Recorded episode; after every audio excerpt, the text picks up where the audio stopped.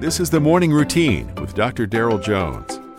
Morning Routine is a daily devotional podcast for those who are raising, educating, and growing the next generation. Thanks for joining in to the morning routine. I've got my hot cup of coffee, and I hope you've got your hot cup of whatever it is that you drink in the morning.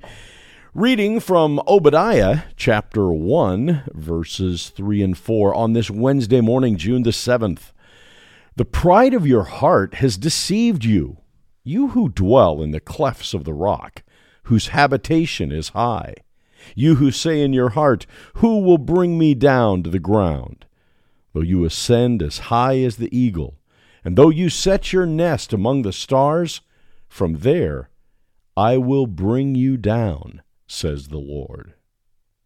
Our text today, in context, comes from Obadiah's prophecy against Edom for their refusal to help Israel in the wilderness after the Exodus and their refusal to send aid to Israel during an invasion. It's their pride that God speaks of from the very beginning of Obadiah's prophecy.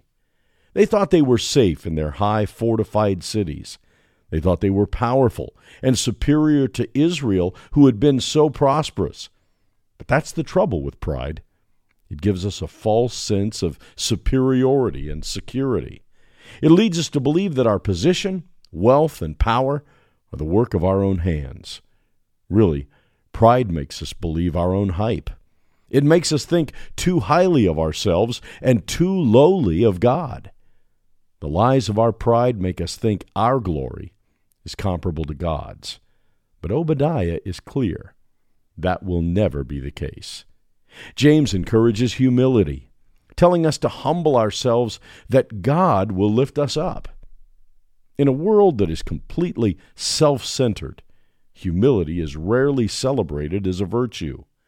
But God says true life is found in giving up the focus of self, that a true, godly, spiritual, faithful, joyful, fulfilling life is found in humility, in being God centered.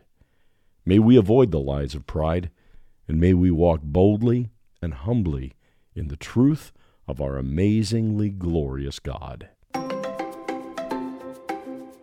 You've been listening to the Morning Routine, brought to you by the Herzog Foundation and hosted by its president, Dr. Darrell Jones.